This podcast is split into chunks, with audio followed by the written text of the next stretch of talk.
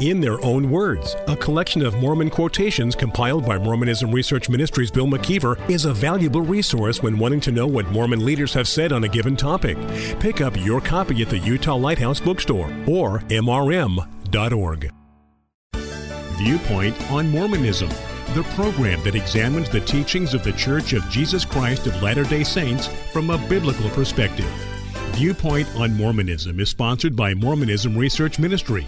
Since 1979, Mormonism Research Ministry has been dedicated to equipping the body of Christ with answers regarding the Christian faith in a manner that expresses gentleness and respect. And now, your host for today's Viewpoint on Mormonism. So glad you could be with us for this edition of Viewpoint on Mormonism. I'm your host, Bill McKeever, founder and director of Mormonism Research Ministry, and with me today is Eric Johnson, my colleague at MRM.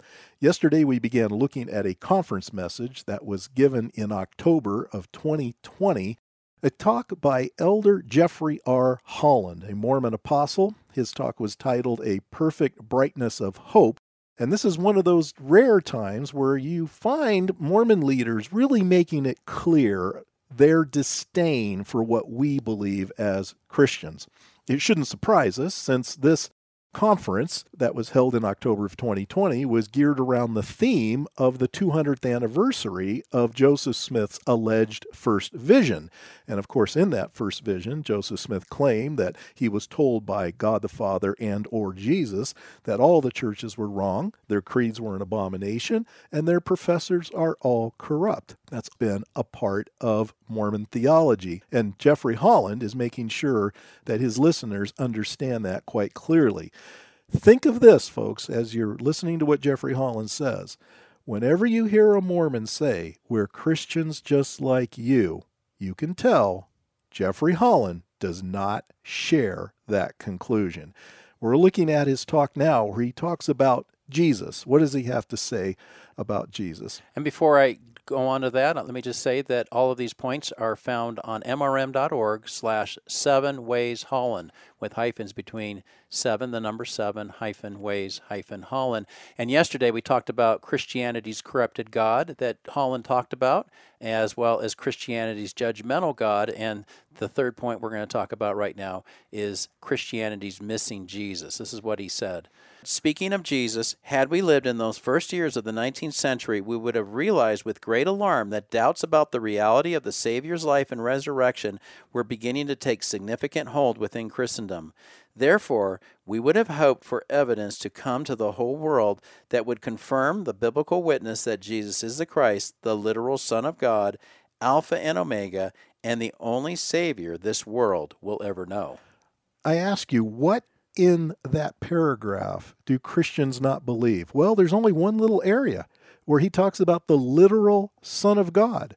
What does that mean to a person like Jeffrey Holland or another leader in the LDS church that has described the literalness of Jesus being the Son of God? They talk about how God the Father himself came down and physically impregnated Mary. Of course, we would reject that heretical teaching. But when it comes to the rest of this, Eric, should we be surprised that there will be times throughout Christian history when maybe there would be doubts about the reality of the Savior's life and resurrection? Of course, we wouldn't be. And just because that was going on in the early 19th century, why would that take away from Christianity as a whole? I don't understand why he's using this as an argument. We have seen this type of thing happen throughout Christian history where his claim to deity was being questioned. But the church always survived, always survived. That is a main premise in the Christian church today. That we do believe that he rose bodily from the dead. We do believe that Jesus is the Christ. We do believe that Jesus is the Alpha and Omega. And we do believe that he is the only Savior this world will ever know when you take a look at some of the teachings of Mormonism, we're looking at a different Jesus that Paul was talking about in 2 Corinthians chapter 11 verse 4. The Bible says that Jesus is eternally God. He's not our oldest brother. In Mormonism, Jesus is our oldest brother according to Gospel Fundamentals, a standard book that's used as a curriculum in the LDS Church, page 5. The oldest child in our heavenly Father was Jesus Christ. He is our oldest brother. Christianity has taught, as you said, Bill, Alpha and the Omega, the beginning and the end. That's found in Revelation chapter 1 and verse 22. He was not a product of Heavenly Father and, and Heavenly Mother in the pre existence. He's always been God and can be worshiped as a second person in the Trinity. And when you come to this idea of how Jesus even came to this earth, the idea that he was not begotten of the Holy Ghost, as it says in Matthew chapter 1, verse 18, according to Joseph Fielding Smith in Doctrines of Salvation, volume 1, page 18, Christ was begotten of God. He was not born without the aid of man, and that man was God. We've talked about that issue a number of times on this radio broadcast. Just type in virgin birth on mrm.org search engine, and you'll find articles on this. So, the Jesus of Mormonism that has come out from the 19th century is a different Jesus than the Jesus of history and going back to the teachings of the Bible. The next point that I have here, number four, is Christianity's lost priesthood. And this is what he said. Observing the Christian world in that day, referring to the 19th century, we would have hoped to find someone authorized by God with true priesthood authority who could baptize us, bestow the gift of the Holy Ghost, and administer all gospel ordinances necessary for exaltation. Now, the problem I have with this, and you, you may have to remember, folks, this is Jeffrey Holland and his wife wondering what would be missing prior to what they believe to be the restoration of the gospel or the restoration of true Christianity. I really doubt that anybody was looking forward to anything like this, certainly not within a Christian context. I mean, why in the world would the Christians be worried about this kind of priesthood authority, especially the kind that's talked about in Mormonism? If you knew your Bible, you would know, for instance, that there would be no need for an Aaronic priesthood, and certainly that very few would even qualify for the Aaronic priesthood based on the standards that are found in the Old Testament. In order to be an Aaronic priest, you had to be a son of Aaron. Joseph Smith ignores all that, and he gives the priesthood to just about any male that's supposedly worthy within his organization. There's no necessity to be able to trace your genealogy back to Aaron, even though that was a necessity in the Old Testament, or even when it comes to the Melchizedek priesthood that Mormons believe in today. Where do we find that in the New Testament? Where do we find mention of any type of priesthood linked to the word Melchizedek except in the book of Hebrews, and then it's connected specifically to Jesus himself? The fact that Mormons cannot find anywhere in the New Testament that people such as Peter, James, and John, or even any of the other apostles, had such a priesthood shows that that was not a part of early Christianity. So while Jeffrey Holland and his wife think that they would have been looking forward to something like that, I would challenge that and say, no, you wouldn't. You wouldn't have had any clue towards that because that, again, is a unique idea that Joseph Smith conjures up, but he certainly does not have any biblical references to back him in that conclusion. I think you're exactly right on that, Bill. When it comes to the Aaronic priesthood, that is not something that is meant for us. And the Aaronic priests, the Levites, were the only ones who were supposed to have that. And then, as you mentioned, the idea that Jesus is the one who is a priest forever after the order of Melchizedek. That's found in Hebrews 7:24. In the LDS church, if you're going to create a new religion, Joseph Smith needed to say it needed to be fixed. And so that's where the great apostasy comes in. And this is what really is offensive to me in what Holland is saying and what Mormonism stands on. This is what Joseph Fielding Smith, 10th president of the church, said in Selections from Doctrines of Salvation, page 311. He said, We believe that when Jesus was on earth in his ministry, our Savior established his church upon eternal principles fundamental to the salvation of mankind. We believe that following the death of the ancient apostles, these eternal principles were corrupted and became mixed with pagan philosophy.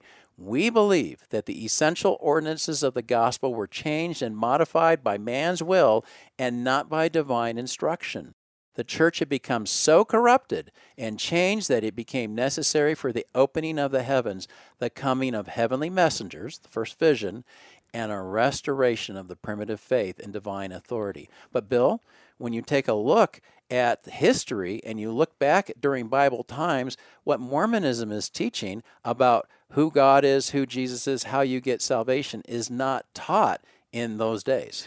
Yeah, in fact, I would say it was Joseph Smith who is the author of this corruption. He is introducing ideas, doctrines that cannot be supported by the revealed Word of God.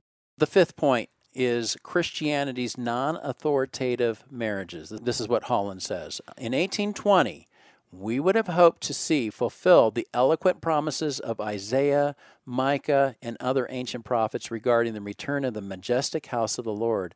We would have thrilled to see the glory of holy temples established again with the Spirit, the ordinances, the power, and the authority to teach eternal truths, heal personal wounds, and bind families together forever. I would have looked anywhere and everywhere to find someone authorized to say to me and my beloved Patricia that our marriage in such a setting was sealed for time and all eternity, never to hear or have imposed on us the haunting curse, quote unquote, until death do you part. I know that in our Father's house are many mansions, but speaking personally, if I were to be so fortunate as to inherit one of them, it could be no more to me than a decaying shack if Pat and our children were not with me to share that inheritance. Now, this is not the first time that Jeffrey Holland has made a comment like this.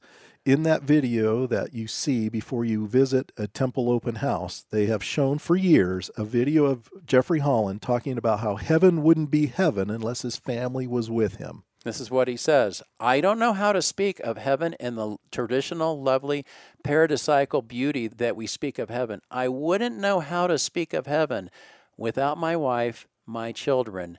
It would it would not be heaven for me. In light of that quotation, folks, and in light of what he says here, and it's found on page 82 of the Ensign magazine that we're citing, does it sound like if Jesus is with Jeffrey Holland in eternity, do you think he would say something like that? It doesn't sound like it to me, unless, of course, Jesus really isn't all that important to Jeffrey Holland and his wife actually has more importance. Do you see what he's saying?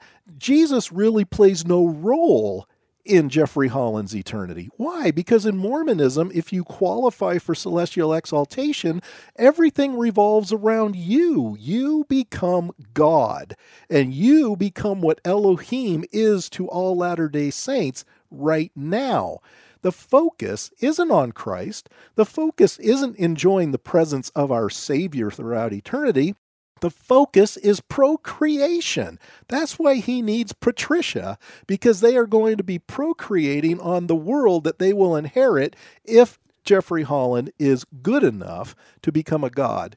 We believe in having good families, but would you say, Bill, that what Holland has done here is make an idol of the family? It sounds like that, and I know that's pretty harsh to hear if you're a Latter day Saint, but yes, I would say that's exactly what they've done. The fact that it sounds like Jeffrey Holland is putting his wife before Christ makes it very clear, at least to me, and what I've heard Holland say here and what he said elsewhere, that Jesus is not first and foremost his joy and what he wants to see throughout eternity.